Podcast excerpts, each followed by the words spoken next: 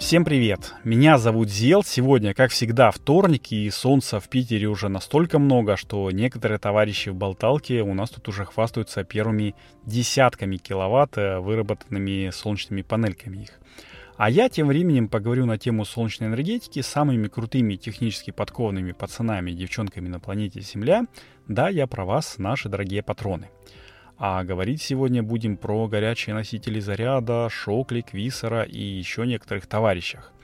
Поэтому заваривайте, как говорится, чаек и погнали. А я пока напомню, что это 81 выпуск Патронкаста Solar News. Веду его для вас я из своего солнцемобиля, и поэтому на заднем плане вы можете слышать а, отчетливое, ну, как бы отчетливо слышать проезжающие машины, потому что, ну, несмотря на то, что сейчас ночь, э, жизнь еще в Питере кипит. Итак, погнали. В 16 выпуске подкаста Solar News об истории предела Шоклик Виссера и вообще об этих двух ученых я рассказывал о том, что в современном понимании теоретический предел, то есть э, максимум КПД для однопереходных солнечных элементов составляет 33,7%. И это, с одной стороны, целых 337 ватт с квадратного метра солнечной панели, что, например, для американского изобретателя Чарльза Фрикса с его 1% вообще ого-го было. А с другой стороны, человеческому виду, ведомому законом возрастающих потребностей, всегда будет мало. И пытливый ум ученых всегда будет стараться выжать по максимуму из любого энергоносителя. А это, в свою очередь, ну, тоже имеет две стороны, но мы сейчас не будем рассматривать историю Атлантиды, потому что скатимся уже в какую-то мифологию, а мы тут, в общем-то, ведем нормальные такие беседы про солнечную энергетику. Итак, на данный момент, если мне не изменяет память, рекорд по максимизации КПД принадлежит немецкому институту солнечных систем Fraunhofer ASE с их топкон элементами и равняется 26% ну, почти 26, на самом деле 25,8, потому что, как мы помним, э, чем ближе к условному финишу, тем сложнее даются десятые и даже сотые доли каждого процентика. Но вот, коллаборация ученых из университетов Аризоны и Оклахомы, оба они находятся в США, если что, вроде как придумали, как отодвинуть планку предела финиша чуть-чуть подальше. Ну, на самом деле нет, но э, об этом чуть попозже. Дело в том, что, как вы все, наверное, замечали, и солнечные панельки летом особенно, а зимой вообще-то тоже, они нагреваются. Это происходит из-за того, что около 50% от поглощаемой солнечным элементом энергии не перерабатывается в электроэнергию, а теряется в виде тепла. Именно поэтому когда зимой выглядывает солнышко утром, засыпанные за ночь снегом панельки потихонечку чернеют сначала небольшими проталинами, а потом уже и полностью оттаивают. И мы сможем э, наблюдать их красивую синеву или черноту. Происходит это, я имею в виду преобразование солнечного излучения в тепло, потому что солнечный элемент, ну, если упрощенно, то состоит из двух слоев.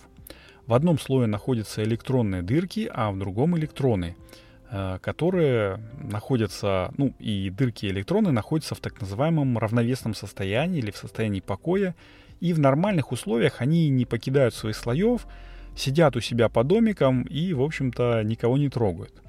Но когда на один из них, э, на один из этих слоев попадает солнечный свет, фотон, который является частичкой этого излучения, превращается, ну, в кавычках, в электрон, и им обоим, вот двум электрончикам уже, в общем-то, нету э, места, не хватает места на одной территории. Один из них должен вынужденно мигрировать. Тот, который посильнее, выбивает того, который послабее. И так получается электрический ток из-за разности потенциалов. Но это опять-таки при условии, что энергии фотона хватает для того, чтобы выбить электрон. Если энергия фотона меньше, чем необходимая для выбивания его, ну, то тока, в общем-то, не происходит. А, и энергия фотона рассеивается в материале, образуя тепло. В общем-то, тоже все знают, что энергия ниоткуда не берется и никуда не девается. Она преобразуется из одного вида в другой. И в данном случае потенциальная энергия превращается в кинетическую, расшатывает вот эти вот все э, кристаллические решетки, а если энергии фотона намного больше, чем необходимо для выталкивания электрона, то он э, ну, отдает часть энергии на выталкивание электрона, а потом просто-напросто пролетает насквозь солнечного элемента. Опять-таки попутно расшатывая кристаллическую решетку, то есть э, нагревая ее. Вот та энергия, которая необходима для того, чтобы электрон перескочил в соседний слой фотоэлемента и создал разницу потенциалов, называется запрещенной зоной. Она вот э, в каждом фотоэлементе своя, э, ну, я имею в виду в каждом виде фотоэлемента своя. А та энергия фотонов, которая избыточна, а, она организует так называемые горячие носители заряда или горячие точки. А, они могут быть верхними и нижними в зависимости от того, какая энергия а еще их называют квантовыми точками. Ну, в идеале для того, чтобы э, вся энергия фотона преобразовалась в электроэнергию, нужно построить э, фотоэлемент э, в виде такого сэндвича из нескольких слоев, где у каждого слоя будет своя запрещенная зона, и таким образом будет преобразовываться большая часть энергии. Ну, потому что в первом слое будет Э, застревать, так сказать, своя, э, ну, не застревать, а в первом слое будет отдаваться своя энергия фотончика, на следующем слое своя, на третьем своя и так далее. Но это, а, дорого, потому что требует больших э, вложений ресурсов, ну и, в общем-то, механических процессов, ну, физических, в данном случае химических процессов, а Б не спортивно, потому что мы же говорим про однопереходный солнечный элемент. И вот ребята из Аризоны и Оклахомы а, в данный момент работают над тем, чтобы создать солнечный элемент с горячим носителем заряда. Они э, раздвинут ширину запрещенной зоны и позволят солнечным элементам больше энергии перерабатывать в электричество, попутно чуть-чуть призакрывая проблему перегрева. Ну, потому что меньше энергии будет тратиться, э, ну, рассеиваться э, с теплом, и, соответственно, снижение КПД от нагрева солнечного элемента будет меньшим. Я, честно говоря, дундук дундуком в теоретической физике еще не совсем понимаю, как это будет работать ну, на практике, но мне кажется, что э, ну, то, что исследователи описали в своей статье в издании э, Journal of Photonics for Energy звучит, ну, как бы визуализировать простыми словами можно так.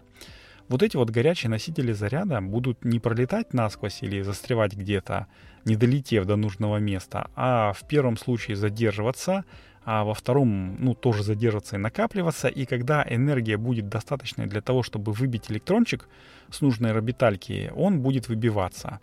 И таким образом, в общем-то, большая часть фотонов будет преобразовываться в электроэнергию, и всем будет хорошо.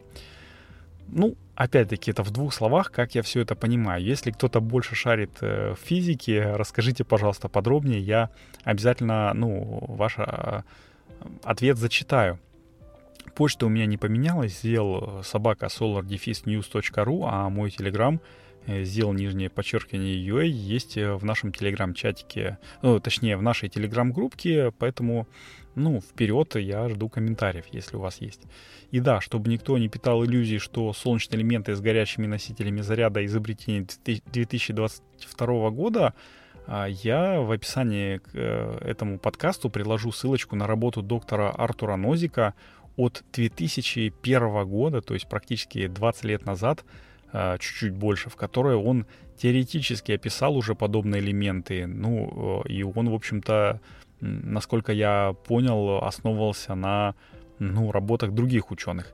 А вот э, спустя 20 лет э, вот этого события, быть может, у нас будет возможность получить э, физические такие ощутимые уже результаты этих умозаключений.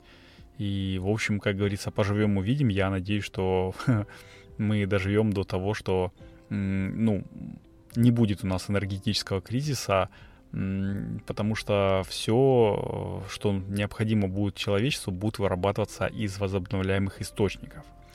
Вот. А я уже немножечко меня занесло, начало заносить точнее, поэтому я Хочу сказать, что это второй и последний выпуск третьего сезона Патронкаста, который я выкладываю в открытый доступ. Я надеюсь, он вам был интересен и полезен, и если это действительно так, то прошу поддержать меня на сервисах Patreon, если вы не из России, или спонсор, если из России. И, кстати, один э, человек уже э, мигрировал из Патреона э, в спонсор, это Игорь Барбарин. Э, чувак, спасибо тебе Спасибо тебе, дружище. Я ну, всегда знал, что наши слушатели очень хорошие люди. Кстати, Игорь э, сообщил мне в личку, что процесс э, прошел легко, э, что в рублях оплачивать подписку более предсказуемо, ну, потому что 200 рублей, значит 200 рублей списывается, а на Патреоне там 2 доллара, ну, то есть может списаться 200, а может быть 210, а может быть 197. И так, в общем-то, не всегда было предсказуемо. Ну, я, в общем, сам еще ни на кого не подписан из моих любимых подкастеров, поэтому сказать, как процесс проходит, э, ну, вот, именно привязки карты там не могу, но Игорь сказал, что, в общем-то, все достаточно просто. Вот, ладно, меня опять что-то начало заносить. В общем, я начинаю заканчивать этот выпуск. Подписывайтесь на спонсор.ру, ссылка в описании. Рассказывайте о подкастах Solar News и Patroncast своим друзьям, которые хотят больше знать про солнечную энергетику. Пусть в нашем полку любителей возобновляйки будет только пополнение. И таким вот был 81 выпуск Патронкаста Solar News. С вами был Зел. А, услышимся на следующей неделе. К сожалению, пока что опять-таки традиционная «нет войне». А, я за то, чтобы солнечная энергетика не знала границ и была исключительно мирной, и чтобы вот эти вот такие вынужденные миграции и войны, они были только на таком, ну, уровне фотонов.